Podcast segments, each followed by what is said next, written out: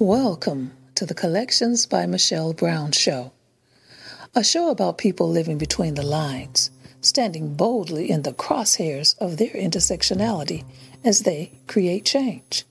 This episode is brought to you in partnership with the Center for Peace Counseling and Holistic Healing Services.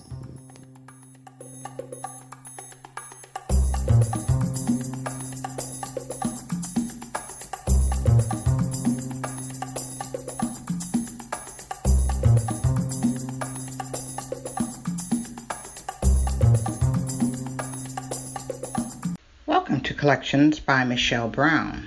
I'm your host, Michelle Brown. Each week, we'll be talking with people living between the lines, standing boldly in the crosshairs of intersectionality, and creating change. Today, I'm joined by Imam Daayiee Abdullah. Imam Abdullah was born in Detroit. His parents were Baptists. At the young age of 15, he came out to them. Abdullah converted to Islam at the age of 33 when he was studying in China. Later, he moved to Egypt, Syria, and Jordan to study the religion. As a gay man in America, he witnessed that lesbian, gay, transgender, and bisexual Muslims are not treated in a good way, so he decided to become an imam to provide community support. He's one of the few publicly gay imams in the world.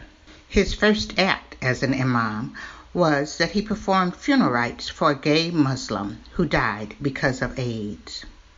Imam Daayiee Abdullah lectures nationally and internationally on progressive Muslim concepts, intrafaith and interfaith networking, and the development of inclusive and progressive revisions of Islamic theological thought and in Islamic law.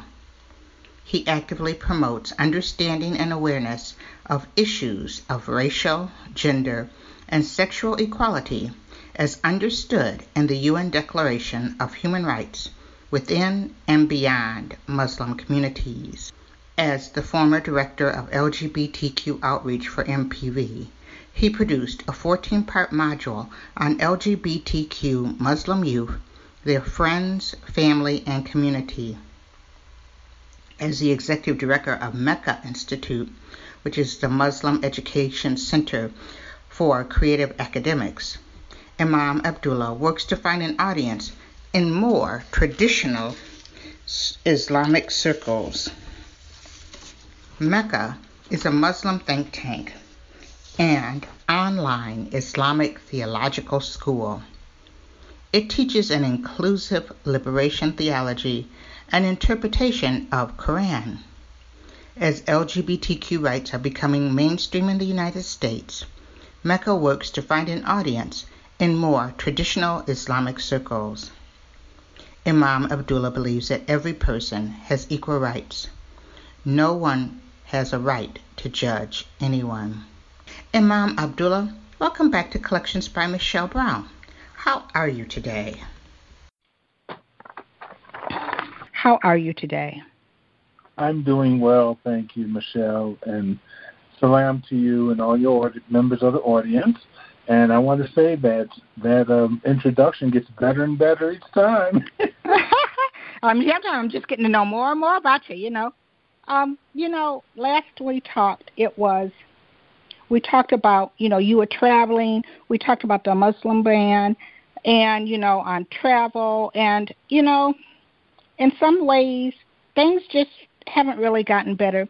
But you know, you stand also in the intersection as an African American man, and we see what's happening to so many African American men. You know, where it seems, and African American people, it seems like there's this, I don't know, this this level of vitriol that's that's just like bubbling up, where people feel that they can say and do anything, particularly to black people, as you stand in your truth not only as a, a black man, but as a Muslim.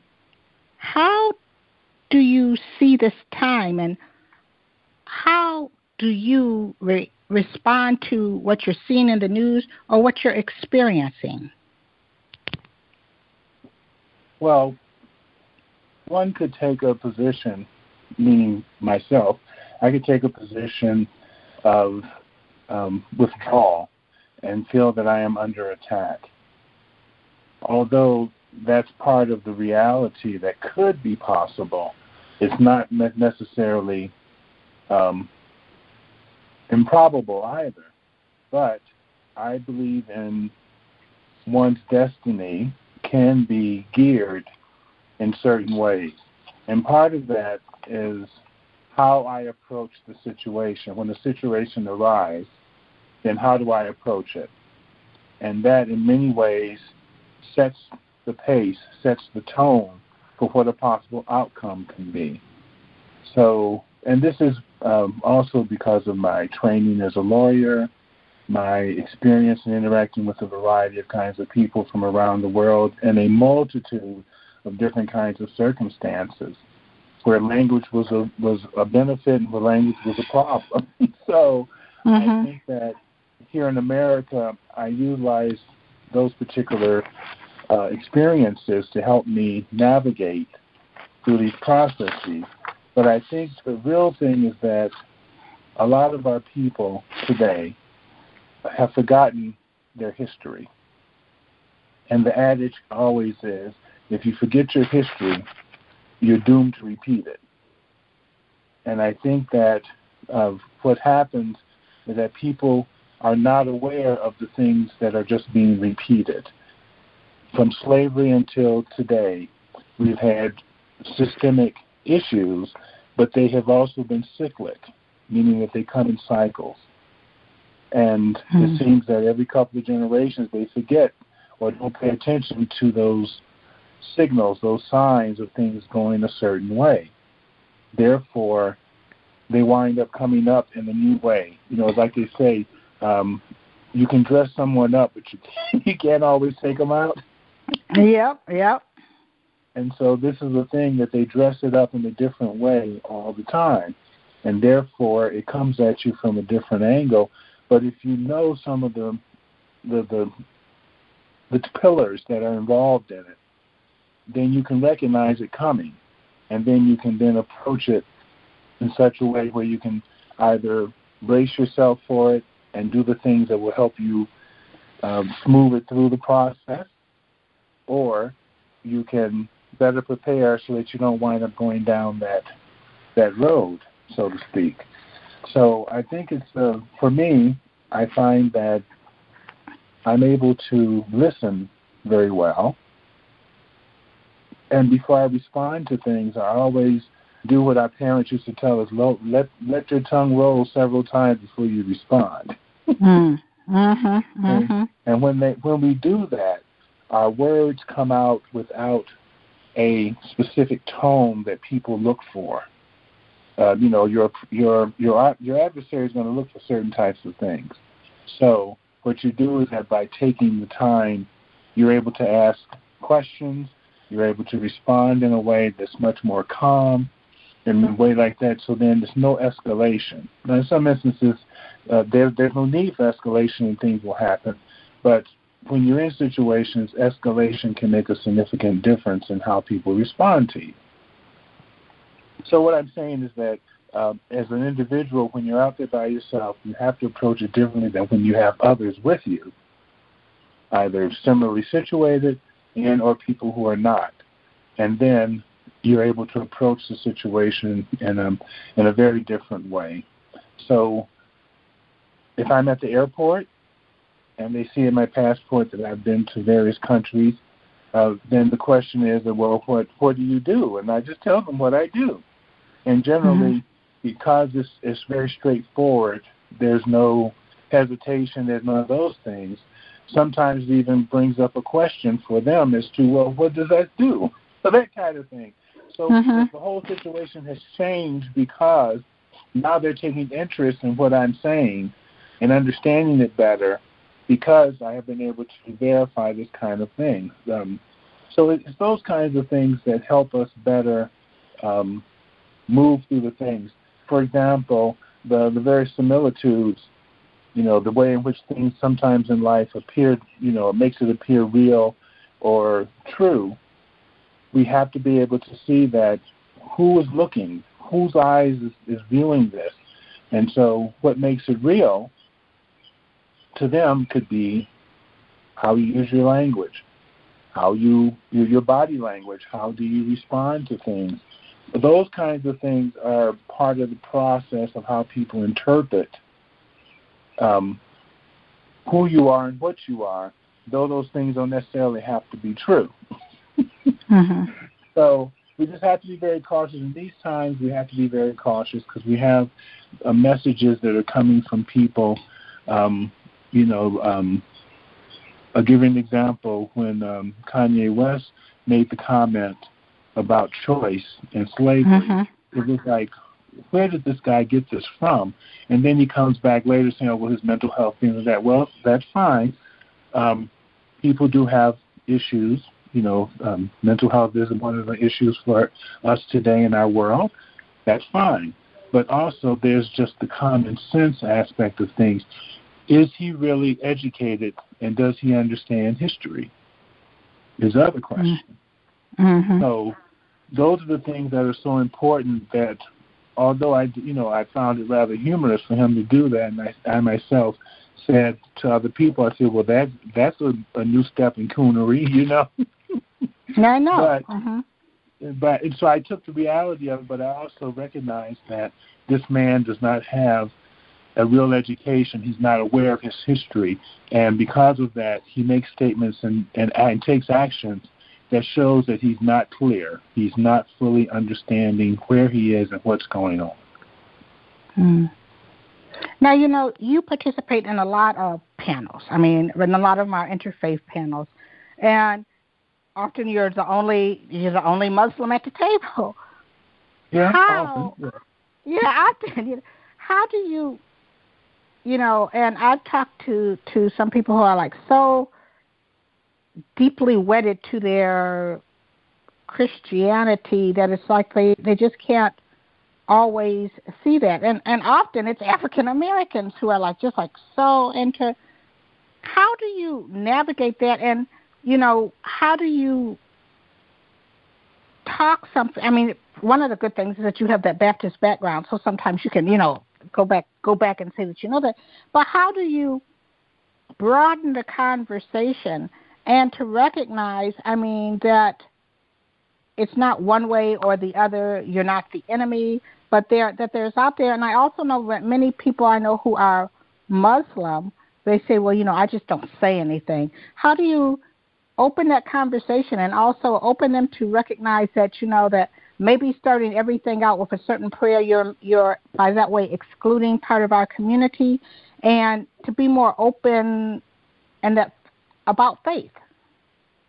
Well, part of it is, is setting the parameters for the conversation so that we're all talking um, we're all understanding a similar language.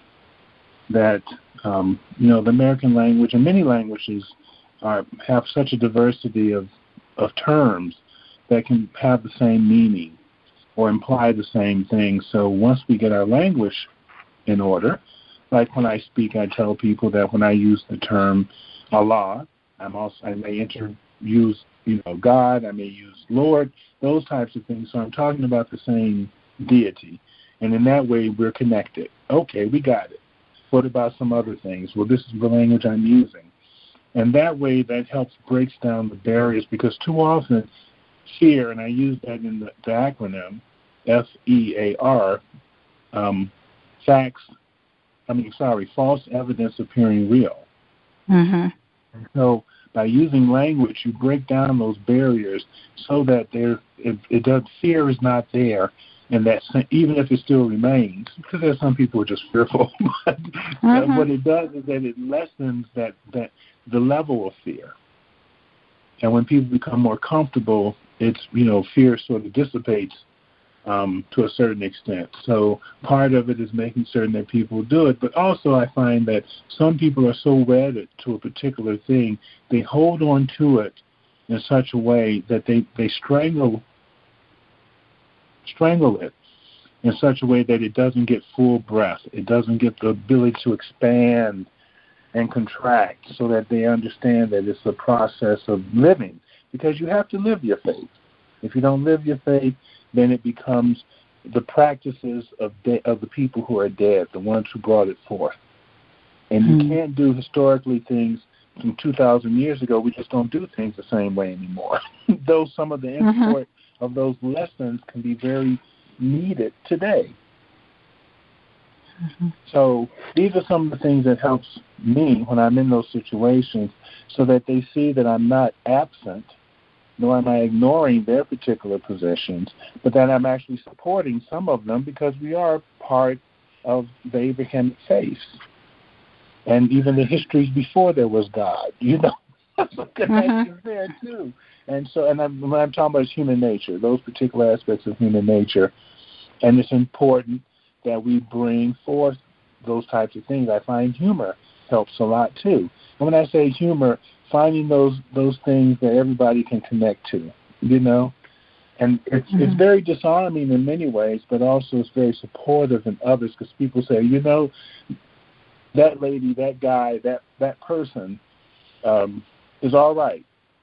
They can laugh, they can do this, they can do that. So that means our connections as human beings are much closer and if we have a difference of opinion, it's not always taken as an attack, which I find is the biggest problem in many instances.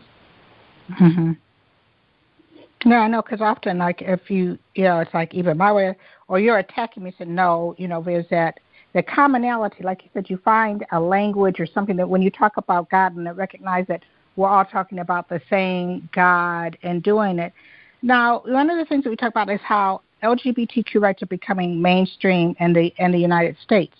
However, there is that also that intersection that you can talk about LGBTQ rights, but when you look at, uh, I mean, I was listening to them when they were talking about issues about asylum, and where some people are coming here um, who are seeking asylum. You tell there's a Muslim ban, and so we might be thinking all LGBTQ rights, you know, we're making it, but there's a broader community across the world. I mean, there are people who are coming who can be victims of domestic abuse and seeking asylum here we're saying no. There are people who can be Muslim coming from a Christian country and not going back there. How do you then sort of go from like where everything is like sort of mainstream, but then to sort of say, okay, well, we have to broaden this language, much like how you did you know, when you find a commonality of talking about God, how do you then say, you know, we're all in this together? And if you look at something like a Muslim ban, how this affects our LGBT community, we can't just be happy that we can get married.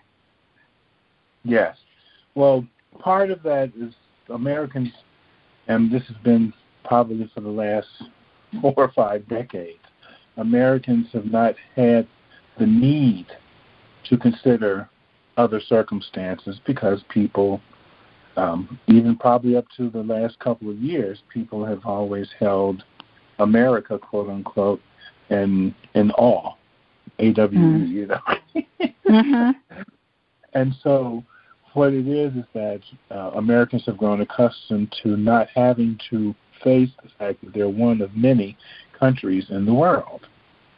Um, when we look at certain statistics such as how many foreign languages Americans know, most Americans don't know a foreign language unless they they came from an immigrant family within the last mm-hmm. two generations. Mm-hmm. Therefore, um, they have an expectation that when they go to foreign lands, everybody should speak English. Well, really, why? mm-hmm. Um, so the same thing is that we don't have the need to think about these things so much because of the, the atmosphere. And many of the people who have been in the LGBT rights movement over the last five decades, um, part of it is that they've not had a need to deal with these particular issues.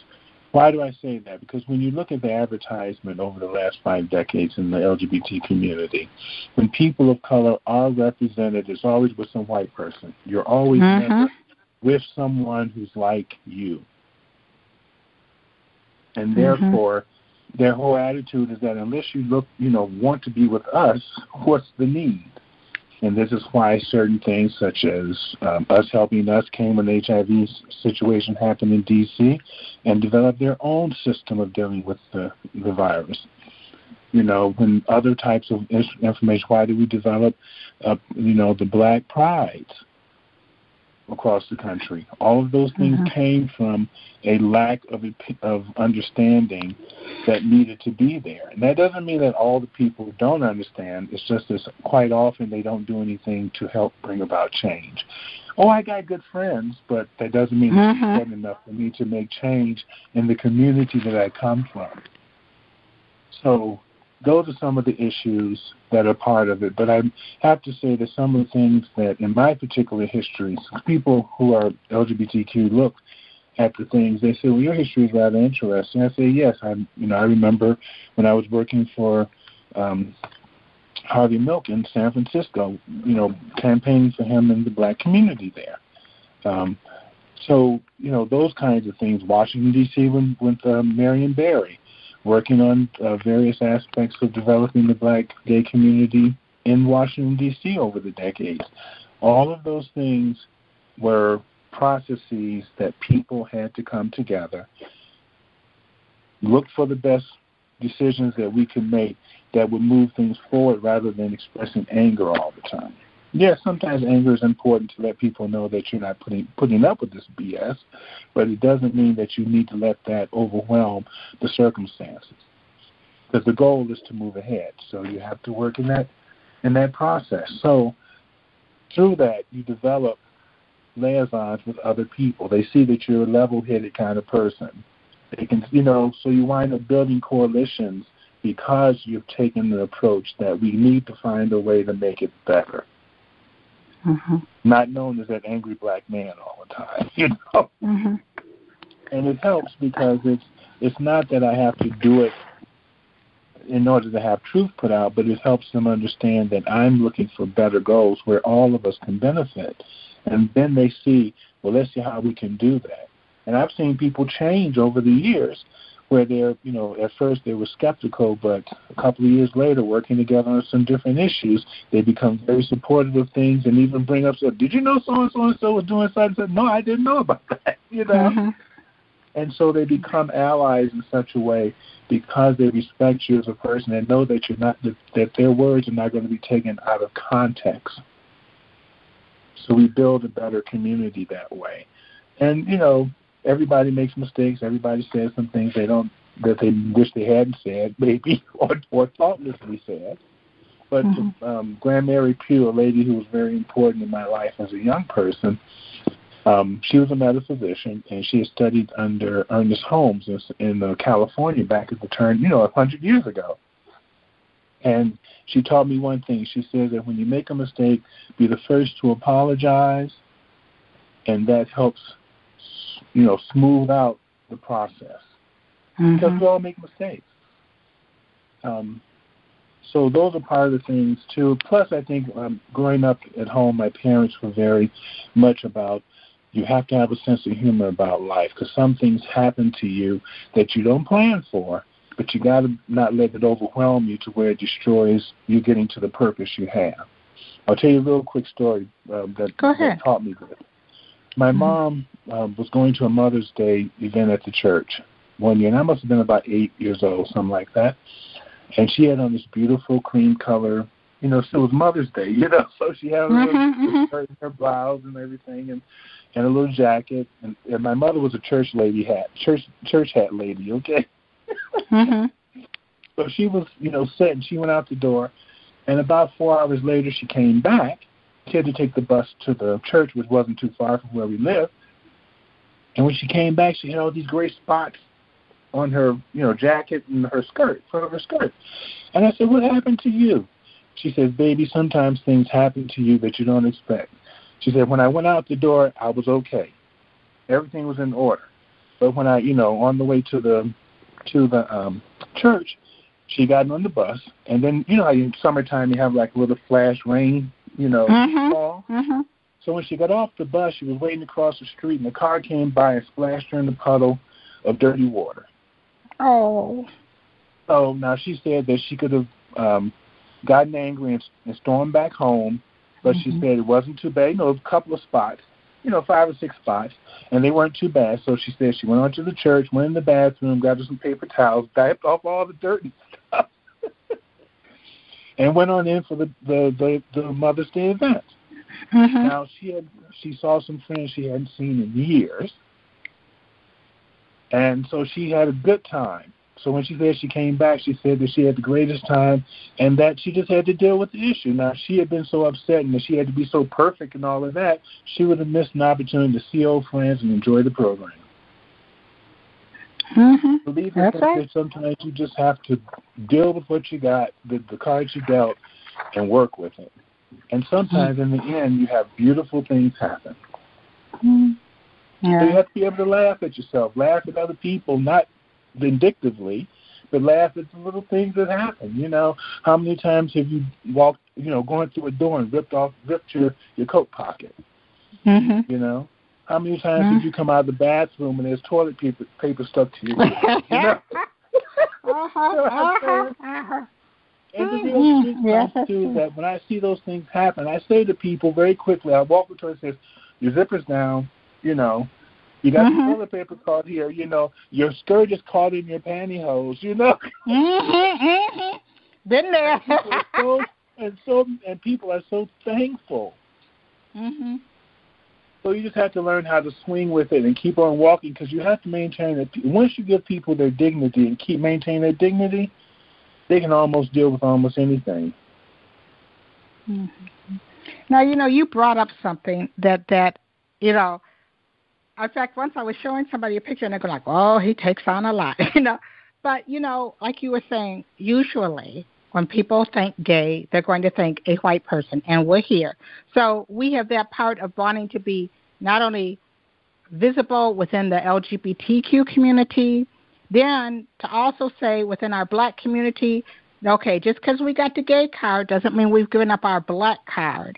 Okay, so Right. often when you talk to black gay people, and you're, you know, it's just like too much. You know, like if you say to them, you want to talk about what's happening to our brothers and sisters in Africa or in the Caribbean and to do like that, and they're and they're like, you know, we're part of that. You know, you'll say those are those are our people. All of this. And sometimes people go like, that's just too much. You know, I'm just trying to be happy and be free and be gay right here on my block.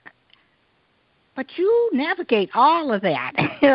you navigate all of that, and you know, although I understand how to try to take on all of it can be overwhelming for people, we also have to be aware of all of this because it does affect that.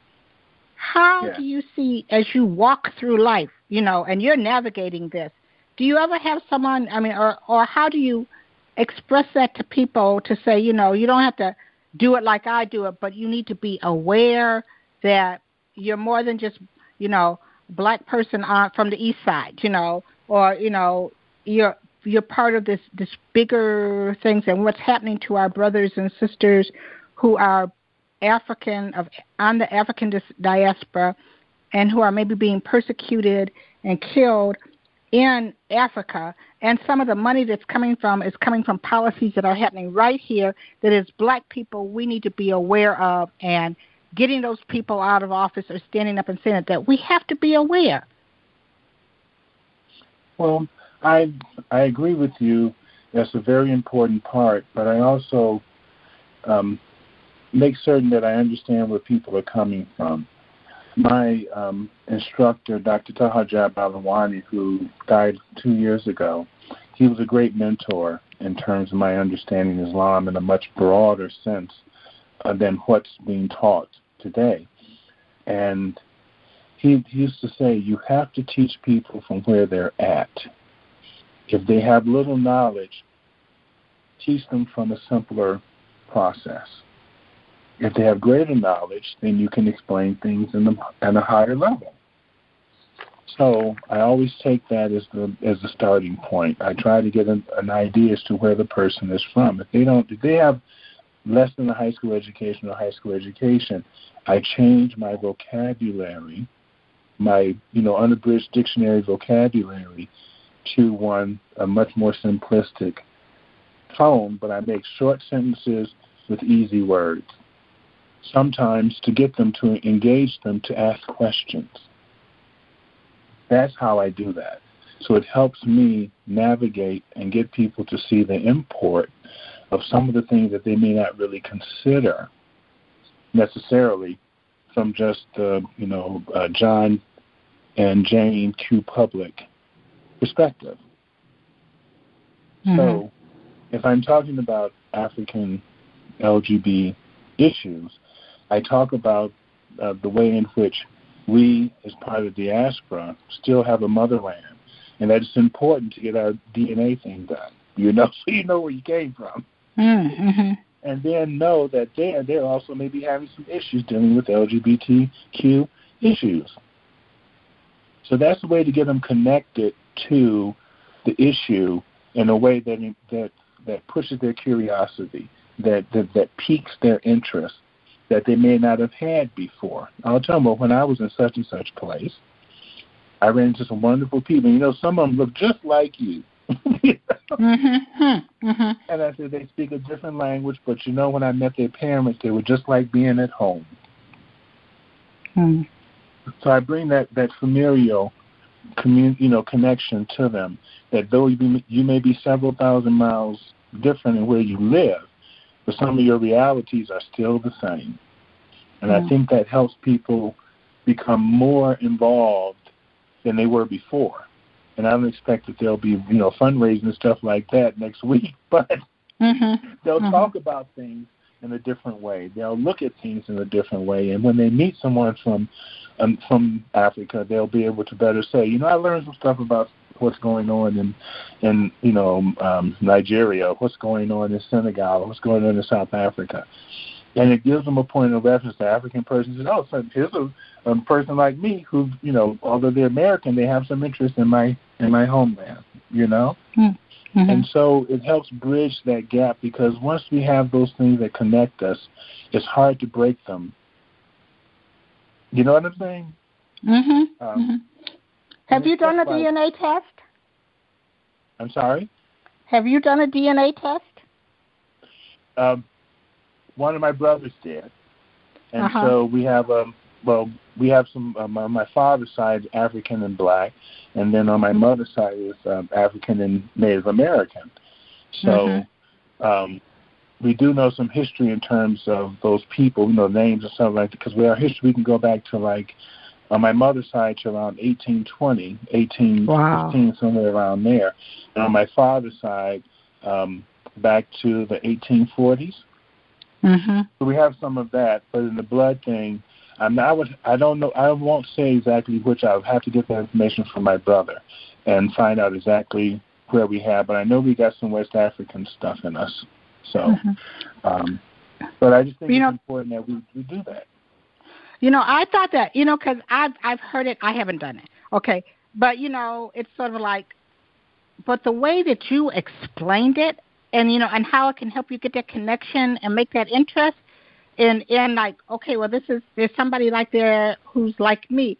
I mean, that's the first time I've heard that, and that, I mean, all of a sudden, like something clicked with me. You know, like to know something. You know, yeah, I read the paper and I look at stuff and I and I follow an awful lot of stuff, but to have it that you know zero in on right there and that's something that I can do that is just like amazing. I mean, all of a sudden, I never heard anybody explain it to me that made that kind of sense.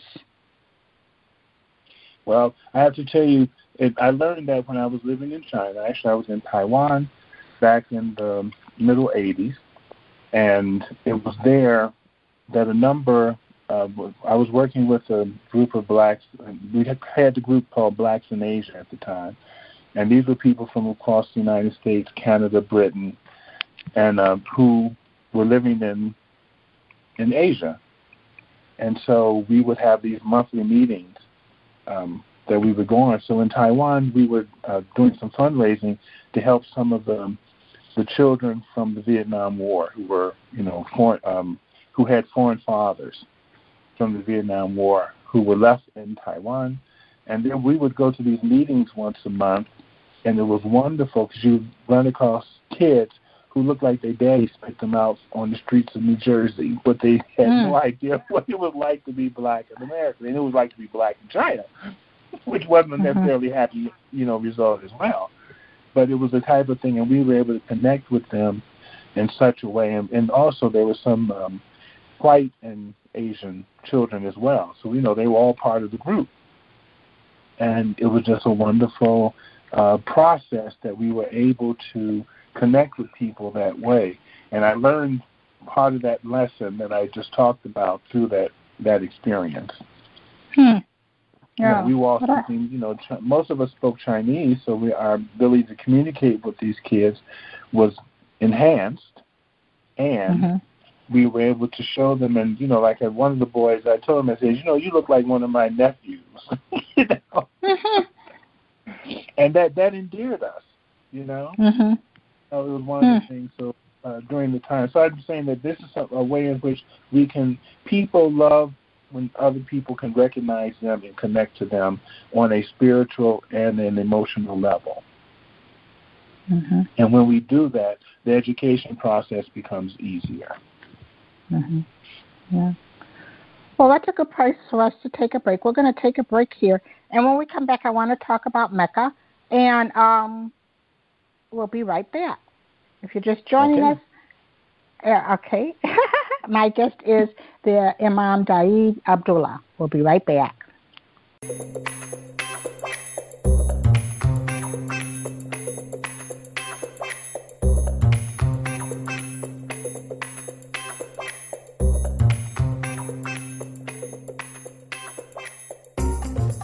This episode of Collections by Michelle Brown is brought to you in partnership with the Center for Peace Counseling and Holistic Healing Services, bringing balance to your mind, body, and spirit. For more information or to schedule an appointment, visit the center at www.thecenterforpeacellc.com.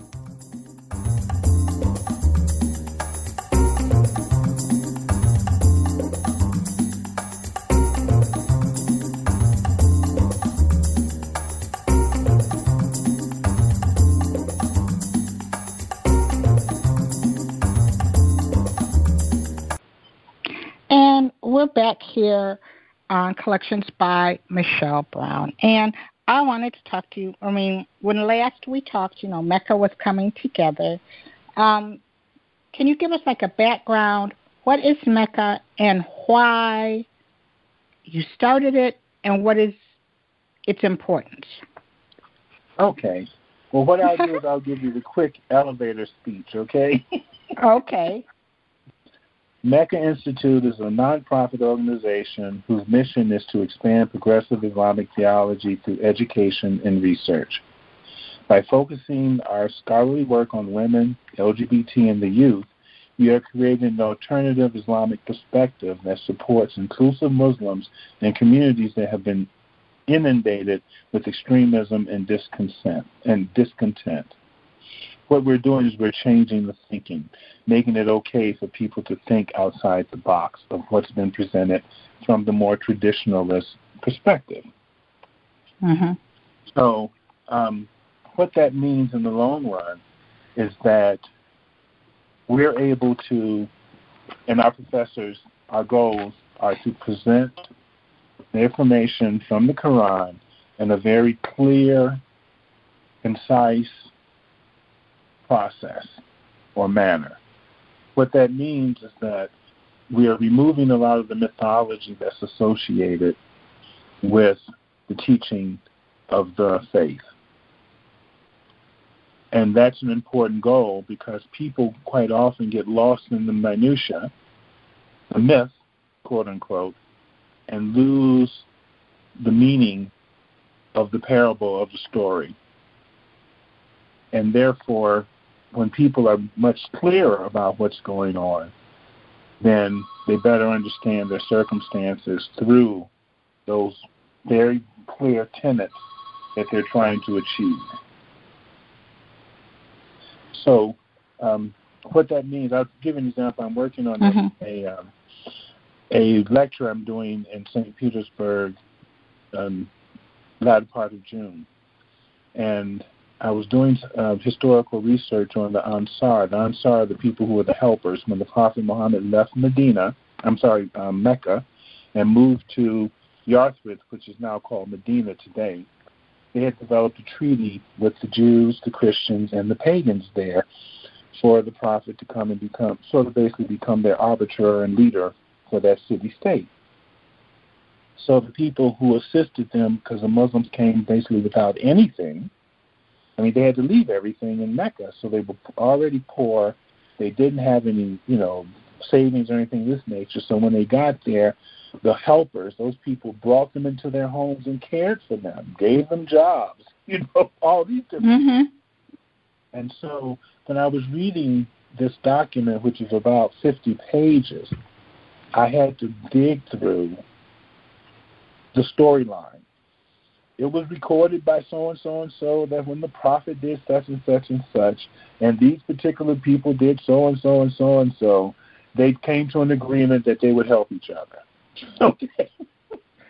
I removed all that stuff and that the people of, of, when the prophet, when they invited the prophet to be there, they made the pledge that they would help each other, both in, in acts and deeds, so that they would help care for them in their physical self and also care for them in the spiritual sense being good neighbors, you know?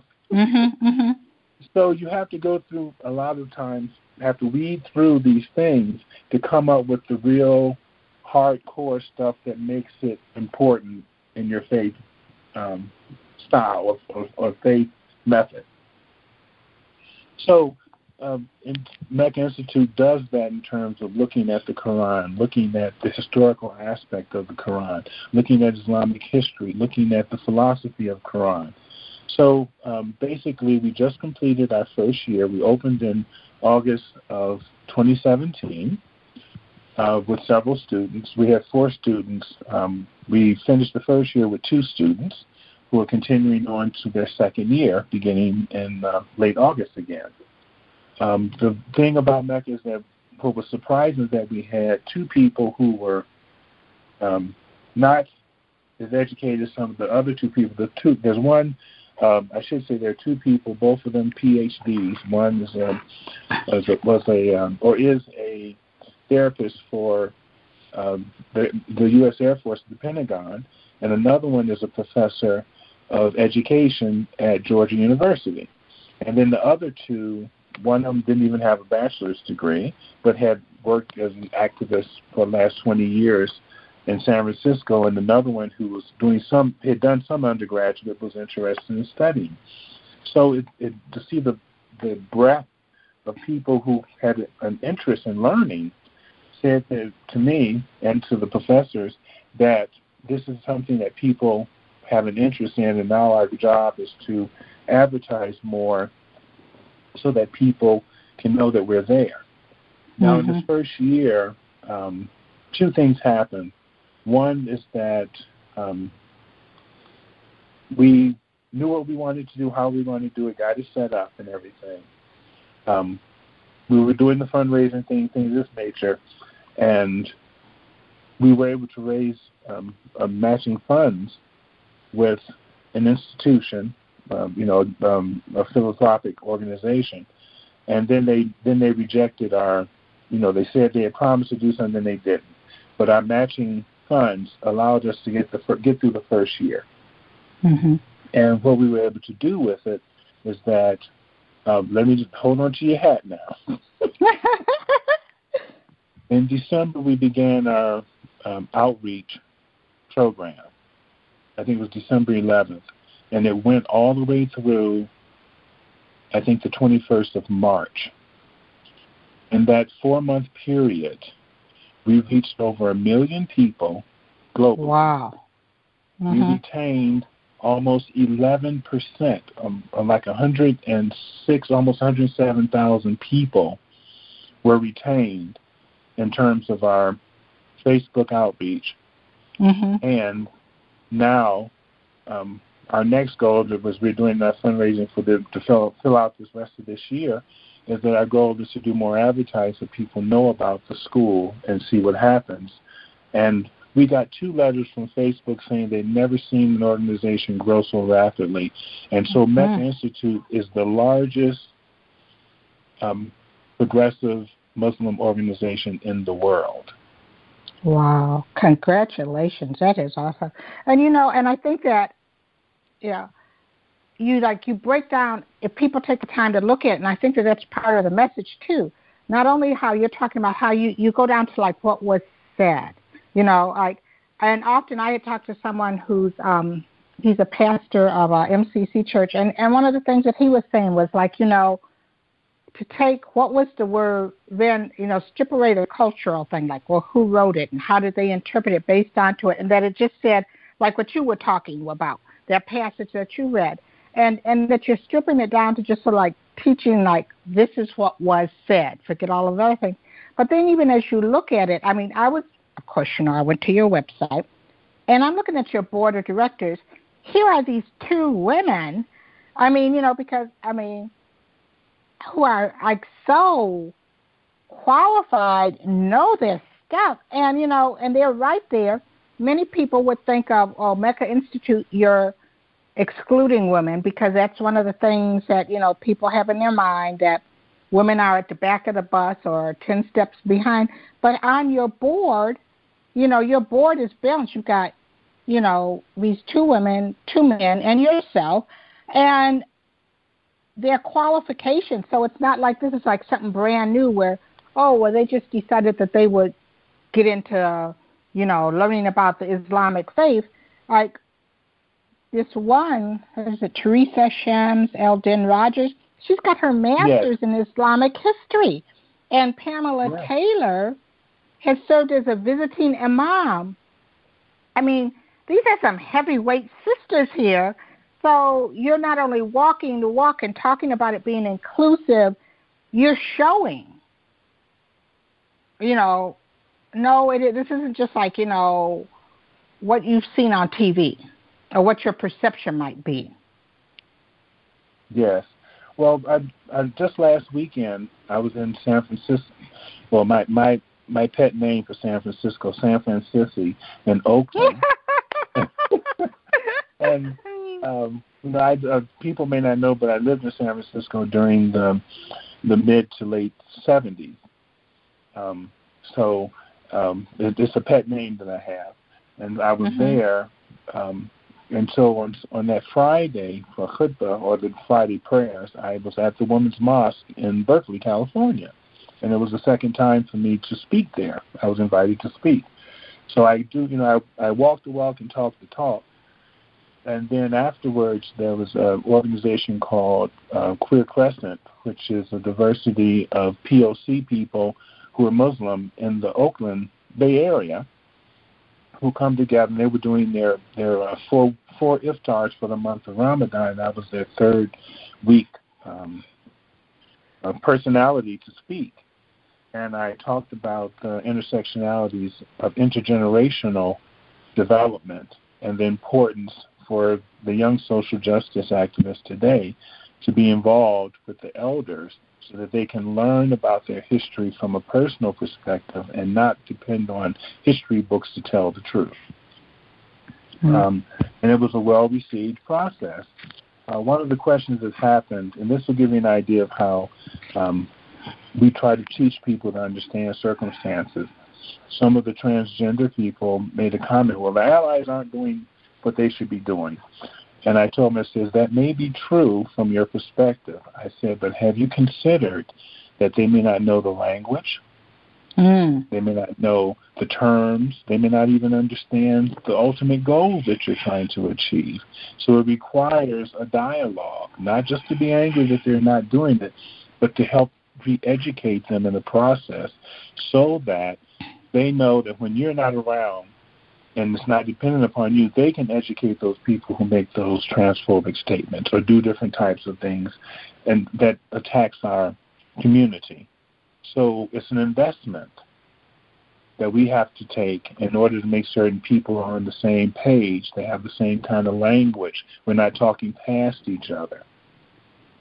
And I think it's really important. It was well received by mm-hmm. the, the younger people as well. Now, I had a conversation, this was about a decade ago, with a transgender person, and they were saying, Well, you're not talking properly, blah, blah, blah. And I said, Okay, hold on. Let's stop for a second. I understand that you have some disagreement with me. But let's talk a little bit because I'm not certain if our language is helping each other understand each other well. I say, and the reason I say that is because in 1972, when Peter was transitioning to Karen, I was part of that process of seeing Peter trans- transform into mm-hmm. Karen and understand the transgender process. So let's talk. And when it came down to that, I was using antiquated language. So I said, well, teach me, what are the words that we need to know today? You know, and I learned mm-hmm. vocabulary and have made the point to try to make certain I say, because today, you know, you look at the, it's an alphabet soup now, you know. I know, yeah. Mm-hmm. So you just have well, to stay up on top of it, you know. Mm-hmm. Well, you know, because I talked to, I mean, uh, a friend of mine, and she was saying, like, you know, sometimes she said she gets tired of always having to do a trans 101. But like you said, the language changes. There's someone new who's just trying to find out. So she said, as much as she gets tired of doing trans 101, she recognizes the importance of doing it so that you can move beyond that. Yes, absolutely. Mm-hmm. Absolutely. It's it's just like people who come from other cultures into America and they don't understand the issue of blacks in America. They don't they don't see the systemic processes that have been put in place over the last 400 years that have kept blacks under the gun. And, and I mm-hmm. use that term literally and also mm-hmm. figuratively. Okay. Um, so sometimes it's a thing to help them understand. And since I'm I'm somewhat of a history buff, world history buff myself, I'm able to relate to them some of similar things that may have happened to them under colonialism, um, for them to relate to, and that helps them better understand. So, um, ignorance is something that that that we have to learn to work with, so we can be- help people become better educated and not something that we ridicule people that you know that's so stupid. Why don't you know this kind of thing? We don't need that. So, um, what I'd like to do is just go back a little bit about Mecca Institute, if mm-hmm. I may. You sure um, can. So, and at this point, now that we've completed the first year, we're we're currently in a in a need for people to give us donations so we can make it through this next stage. This is a very important stage that we're in now, so that once we make it to this point, you know, meaning that once we make it to 2019, we should have in place other things because while I was away and doing so, you know, recruiting and things of this nature, we put together, we now have about nine different things that we're working with in order to help us in the stage phase two and beyond. For example, we're working on um, a educational um, program for the general Muslim po- population. And that's a project that we're, we're talking to um, the National Association of Muslim Lawyers about. So these are the kinds of things where we feel it's important that not only Muslims will, but this will make access, make it available for people who are non-Muslim to gain information to know more about what are the real tenets, what are some of the issues, how do you look at being Muslim in America, you know, those kinds of things which are very important. So, mm-hmm. uh, you know, w- we know that this is a process, and I'm saying to people that small donations consistently can be very helpful to institutions who are in their very, you know, beginning stages of development. We have a lady who, uh, for the last 18 months, has sent $35 a month into us. And you don't know how many bills that that little money has helped pay. Mm-hmm. Mm-hmm. You know, Mm-hmm. Um, but it's consistent. So she gives like four hundred and twenty dollars a year, but that pays several of those small bills. It makes sure that we keep our PO box. You know, mm-hmm. it makes sure that we can do these other things. So I'm just saying that sometimes people don't understand that those little things help. I remember when the HIV situation was going on, and I would go to the bars in in uh, D.C. and people would be sitting there and says, "Well, can you give a donation? No, I don't have any money. I said, well, no. What I ask you to do is this. I said, how many drinks are you going to buy tonight? What did you Thank come you. out to drink? Okay, mm-hmm. I said if you just donate one of those drinks to us, that will help. I said if a hundred people do it, do you see how much money? That's five hundred dollars. Mhm. Mhm. You know, I said so your little bit helps. So please, if you can, would you give? And they would do so. A lot of them would give, you know, that one drink. And I told mm-hmm. them, and that's why I said, "Do you need something from me that you know to you know listen?" And no, that's okay, that's fine. But it's just those little things that helped these different organizations maintain themselves. Though they got some funding, it was those other things that the funding wouldn't cover that they were able to apply that money to. You know, so mm-hmm. these are the things that's really important to get people to see that though they may not think they're doing something big, in many ways they're they're helping the organization eat that elephant of debt. You know, I often tell people one bite at a time. you know, I often tell people if they just one time that that stuff that you pick up at the grocery store or at Target that you know, but it's just there. It's like, oh, that's pretty. If if once a month, rather than you know throwing that away, that takes your bill from being like twenty five dollars to seventy five.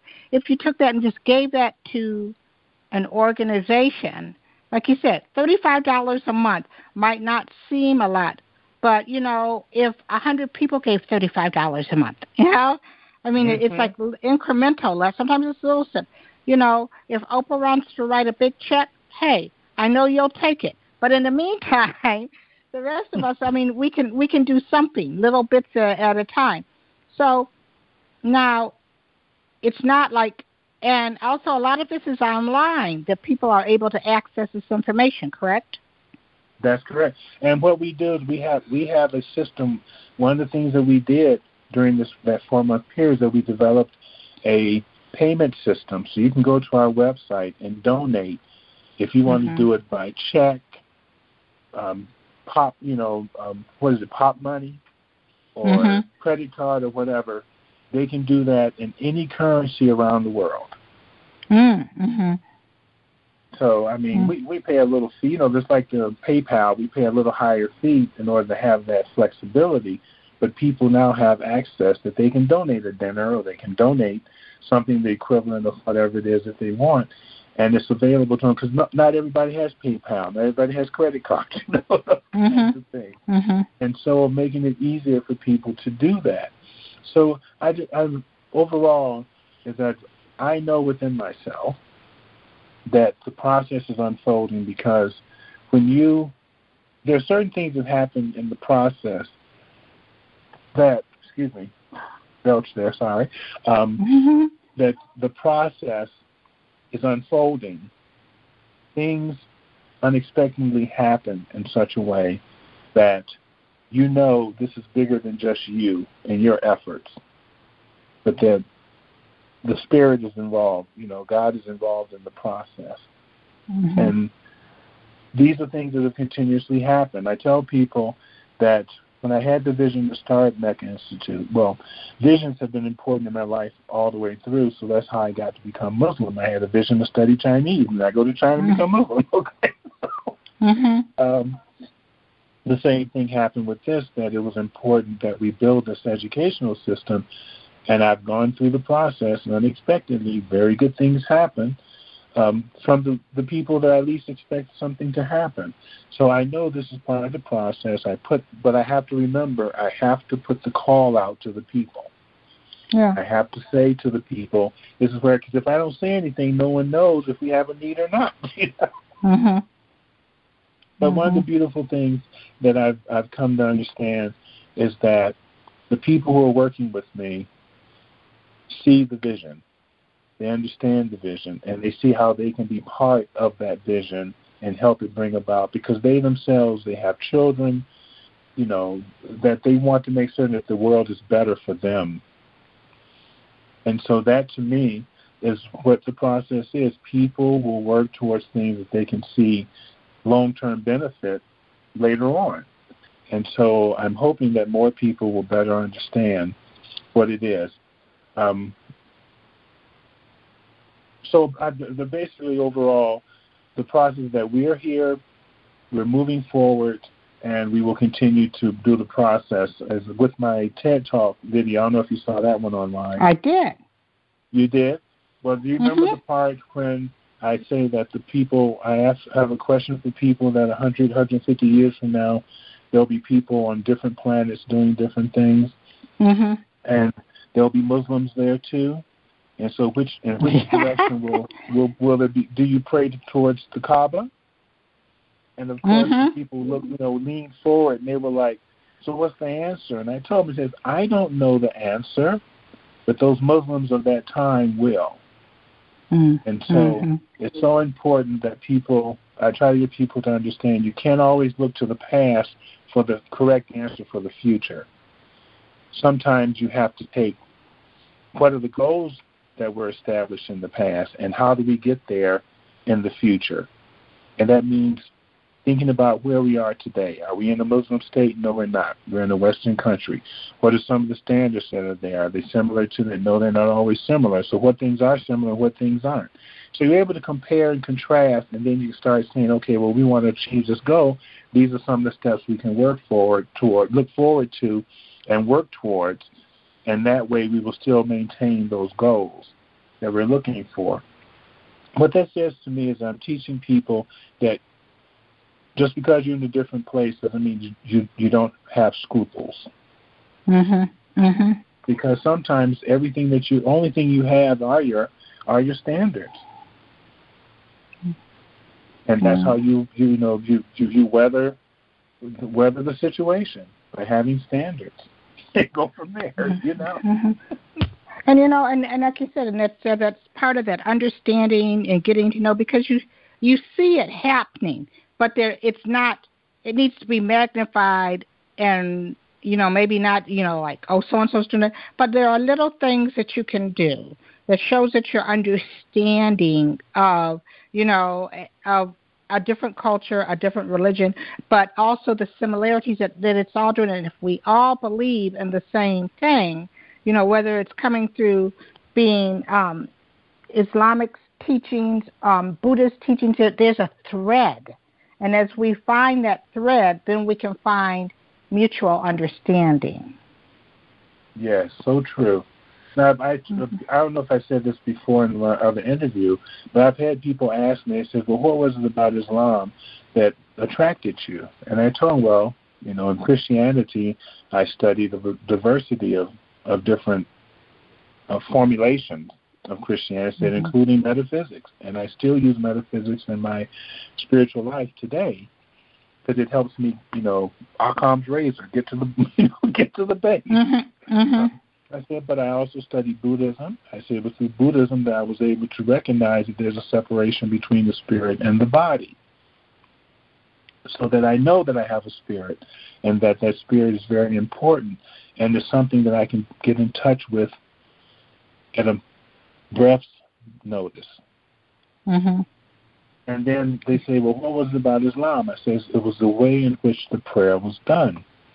They said, "What do you mean?" I said, "Well, in in the Buddhist, I mean, in the the Muslim form of prayer, there's a way in which when you're doing the sujood, that's basically when you go on your knees and you bow your forehead to the ground. It's a time when you release whatever is your questions on your mind, you turn it over to God. And when you do that, what that leaves is a space for you to receive an inspiration. So there are times when I do that, and the response to my question or my issue, the idea has space to develop. Other times, I'm left without anything but just a greater sense of inner peace. Now, how is best to weather any kind of circumstance at a sense of peace? Mm-hmm. And that made the difference for me. Mm-hmm. So that's why I do it the way I do it because it makes Mm-hmm. sense to me. Mm-hmm. So I'm just saying those are the ways in which I had it was through self discovery of getting exposed to a number of different things and then the comfort came and the ability because when I was Christian I was sort of like supplicating all the time. Mm-hmm. You know, God, when is this going to happen? When will that happen? Blah blah blah. But in this way, I'm able to just let it go, release Mm. it, and leave space for the answer. Before I was crowding it out. Mm-hmm. Mm. Mm. Uh, okay, well, we're going to take our second break, and um, when we come back, I want to go through some specifics about Mecca so that everybody knows what they need to do. So we'll be right back.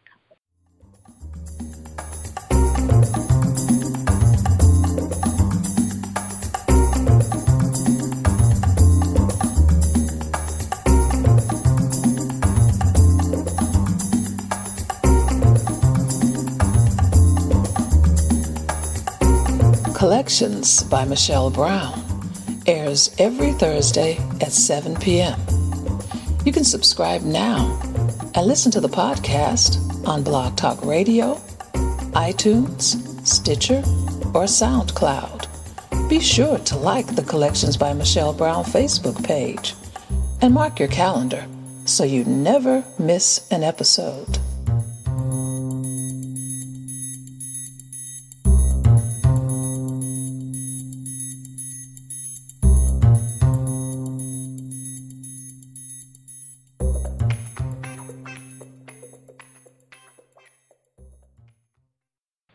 We're back here talking with Imam Daayiee Abdullah about Mecca Institute. Now, first of all, I'm going to break it down to people. There's a Mecca Institute Facebook page, which, like Abdullah was saying, um, that we have uh, over 100,000 people who are following it who like this. If um, if you're interested and want to know more about, we I encourage you to go to this page what do you try to update your page with? What will they find if they go to the Mecca Institute page? Okay. Um, when they Besides the, pictures of you. right. well, they're at, at, this point, there are actually two pages they can go to. Um, the first one, which we is meccainstitute.org, all one word. Mm-hmm. Um, you go there, you will see uh, the information that we have that relates to our different our mission and the different stances, public stances we have on women, LGBT, the youth, things of this nature, and also access to our donation page. If they want information about the school, then they would go to the Mecca-Institute.org and mm-hmm. look under school, the tab for school, and they'll get the information for the school, and it talks about who we are as an organization, things of this nature at that website. Now, this summer, we're working with the website people so it will all be blended. So by the fall, it should all be just one website with everything. Mm-hmm. Um, now, so that's the thing for that. Go ahead. Mm-hmm. And I we talked about your TED Talk. Um, if some, someone wants to see that TED Talk and don't want to go through YouTube and everything like I did, um, if you go right to the Mecca Institute Facebook page, there is a link to your TED Talk. So right. I mean, because I think that everyone should should should check that out too. So with this school, if you're interested in going to the school, who's a candidate? What do they need to do? What do they need to know? Okay. Well, first, um, if they have an interest, I encourage them to um, take a look at our curriculum. I'll be I'll be putting up a, a second year curriculum uh, very shortly but it's for them to take a look at the first year curriculum. It's a both full and part time program. And since our students, all of them who've come in, are working adults, they're all part time. Mm-hmm. Um, but we have both levels that are available. You don't need to know Arabic because it's not required that you understand Arabic, the language, in order to study. Um, because we have materials that will help you with that um, information. And you know, really don't need. The only thing you need to have is an interest in wanting to learn and a and a need or a desire to help other people. Mm-hmm. And what the goal is is that you would wind up at the end of the training, you would become a, a chaplain, a Muslim chaplain, which allows you access to um, not only uh, being able to do this type of work in the community, providing pastoral care, be able to open up a prayer center, um, that will help bring people in, things of nature, but it will also, um, their jobs in the government, you know, federal government, state governments, and things of this nature, such as interfaith director, that kind of thing, where people are able to take on roles in that nature as well. Mm-hmm. So, um, it's really about people having an interest in wanting to learn more about Islam for their own personal uh, beliefs, or if they're not Muslim, that they can better understand that the way in which Islam is understood is much broader than the limitations that have been put in over the last 30 years, which teaches a more traditionalist program, a traditionalist interpretation that encourages the women not having their rights, that LGBT, LGBT, LGBT people are rejected, that um, people who are not Arab are not real Muslims. You know, that kind of mm-hmm, mm-hmm. which is important that we get to understand. And um, once they know this, and also Mecca Institute is teaching from a global perspective, not a nationalist perspective. What does Islam mean to people in Southeast Asia? What does it mean to them in China? What does it mean to them in the United States? you know, mm-hmm. what does it mean to them mm-hmm. in Detroit? You know what I mean? Mm-hmm. So it's part of that process of getting them to see that Mecca Institute is a change, it's an alternative voice, that it is a platform for an alternative voice. Mm-hmm. Now, let's say that on the on the school page, people can un, uh, download brochures, you know, so you can take your time to sit over and read it. And there's even now, will you be changing? I see it has the Institute application for 2017-18. Is that the same application that that will be used going forward, or will you be changing that? No, it'll be the same application, but we'll, uh, mm-hmm. like I said, I'm working on the changes for the new school year. Um, okay. Now, so that should mm-hmm. be up within two weeks. By the end of June, we're supposed to that's that is scheduled to be up with the changes for the 2018-2019 mm-hmm. uh, application. Mm-hmm. Um, what I'm encouraging people to do is that uh, do not let the funding for the school, you know, in terms of the the cost. I am working that if you submit an application and also submit a request for financial aid, then I can shop it around to several different people who helped those students last year. Mm-hmm. Uh, because they saw people who had an interest in doing this, and then they wound up paying for, you know, offering them a scholarship. So the scholarship would pay for tuition, but the student would have still pay for the, you know, um, student fees uh, each semester. So mm-hmm. I'm not trying to get people, you know, inundated with uh, financial aid issues and and um, you know, federal loans and all of that. I'm trying to avoid that because I don't think people need to be going into this with that kind of uh, debt in terms mm-hmm. of that. So we're trying very hard to do that. And we, we were successful to get uh, the four people who started, we were successful to get them uh, a scholarship for that time. So I'm just saying this is part of the, the way that people see a need, but they also need to see that there are people who really want it mm-hmm. as well. Mm-hmm. So that helps us uh, show uh, people that um, who are willing to, um, you know, willing to sacrifice or put something behind the institute in such a way that there are people who are interested in becoming chaplains. Mm-hmm. So I help them. If you help me get, you know, you want to do this, I'll try to help you get the funding so that you can achieve your goal. Mm-hmm. So, but it, it helps, like you said. If you have applicants, it's easier to go and say, I've got these people who are interested, than to get the funding to say, you know, fund it and they will come. We're saying you've got them, they're here, they're interested, they want to do this, and if you can assist them in reaching this goal, um, we'll gladly accept your donation contribution. Um, right. Exactly. Okay, now you also have a think tank for inclusive Islam. Who's engaged with that? And if someone is out there who thinks that that's what they'd like to do, should they contact you directly? Yes, they should contact me directly um, in terms of that. Mm-hmm. Uh, they can contact me at uh, dai at gmail.com. Mm-hmm and just put in the subject head that they're interested in the think tank, and then mm-hmm. we'll have a chance to talk. Um, I'm working with a, a, couple of Islamic professors from across the country as we're developing our research center, and the think tank will be involved with the research center.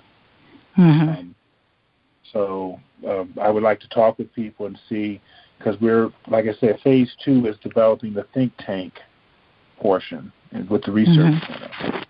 So mm-hmm. if they had, they have an interest, uh, that would be the case. We would need people um, because we're we're not a brick and mortar building. We mm-hmm. don't need volunteers in the same way, but we can utilize people who may have an interest in helping us uh, spread the word about the school in their own way. They may know various lists that they, you know, list serves that they belong to and things of this nature. We can always use that kind of help because marketing is so important. Mm-hmm. But, mm-hmm. but others, uh, people who, um, if they have a particular specialty in certain things, um, one of the things I'm I'm looking for, not necessarily this year, but we're working developing to listen to people, people who may have certain Islamic arts like mm. um, oral recitation of the Quran, teaching that kind of thing. Those are the things that could be important to us for future courses. So we're looking at people that they can bring something to the table that will help broaden and make our training more full because not everyone may not want to be a chaplain per se, but they can get the training, the basic training, and then go into Islamic art. Or if they're a writer, then they can take the training, get the history and things, and write things about Islam from a historical perspective. So there are ways in which the information, the core information, can be utilized in different ways mm-hmm. in our communities. You know, you mentioned. Do you ever anticipate long term of having a brick and mortar facility? We do. Um, that's something that's probably another three or four years down the road. Okay, and make note to self another conversation with you about that. Well, we're coming to the close. We're getting close to the close, and I want you, if you could, one more time, talk about the importance of donations and give us your elevator pitch for making a donation to Mecca Institute, please. Okay. Um, well, thank you for the opportunity. uh, this year, we we have a goal of reaching $100,000. Well, actually, $125,000 is our goal to reach so that we can finish up our, our programming and um, make certain that everything follows through through spring of next year, which mm-hmm. will take the, the, the 2018-2019 year. And with that that funding, we'll be able to expand our marketing significantly but also be able to, to um, have as many as uh, 10 students come in on scholarship. And it will also allow us to continue to build our process and making certain that we're getting this information out to the world that Mecca Institute exists. Mm-hmm. Then mm-hmm. um, future years, once we get the think tank going, our goal is that we're we're looking to raise around seven hundred fifty thousand dollars over the next three years, so that we're able to solidify and make that an ongoing process. And we have um, uh, organizations who are willing to to. Um, they told us we did it this way. They said once you're accredited with um, and, and the, a um, I'm sorry, once you're affiliated with an accredited institution, then we'll be willing to back some of your goals, you know, programs that we want to do. So mm-hmm. we need to get to that point to where we're able to access other funding. So we're only looking at that 750 will get us solidly found, you know, fund, foundational, so that we can mm-hmm. then move into other areas where uh, organizations, philanthropic organizations, will then fund things, and we'll be able to continue to grow because there's a 40% uh, Muslim population that are unmosqued, meaning that they don't go to the regular mosque because they don't feel comfortable there. Mm-hmm. And we need to be able to let them know that we exist, and through that process, we will bring in more people um, to become to the school, to be involved in the think tank, and help our community grow. Because what we're looking for ultimately, I'd like to, in 10 years from now, have 100 inclusive mosques across North America. Wow. So those emails of people who come to me that say that I wish you know there's a mosque and so and so, but that's a three-hour drive, you know, mm-hmm. or that's an overnight journey. And I like for them to be able to say, oh, well, there's a mosque in the next big city, and I can go there, you know, a couple of times a month. That's what I want to be able to, so that they don't have to feel that they have to go and change themselves and hide who they truly are in some of these mosques that are not willing to accept them for the fullness of who Allah created them to be. That's beautiful. Well, Dai, I want to thank you for making the time to be with me and and for keeping me up to date on what's happening with Mecca that I can share with others. Um, you know, I have you have my full support, and you know you've already told me about your next steps, so I'll be bugging you to get back on the show each year, and and we're going to reach that goal. But I want to thank you uh-huh. again for your time today. And thank you for giving me the opportunity. And Michelle, if if possible,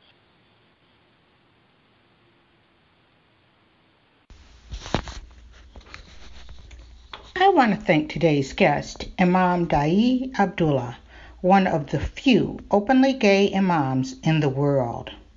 As the executive director of a Muslim Education Center for Creative Academics Institute, Mecca, Imam Abdullah works to find an audience in more traditional Islamic circles. The Mecca Institute is a nonprofit organization that's changing the thinking from the more traditional Islamic perspective. During its initial outreach program, over a million people were reached. To learn more, visit the Mecca Institute Facebook page or its website www.mecca-institute.org. You can listen to this or past episodes of the show on SoundCloud, iTunes, Stitcher, or Blog Talk Radio. Be sure and like the Collections by Michelle Brown Facebook page and let us know if you have a suggestion for a guest or a topic for a future show. Join us next week when I'll introduce you to another amazing individual living between the lines standing boldly in the crosshairs of their intersectionality, and creating change right here on Collections by Michelle Brown. Thank you for listening.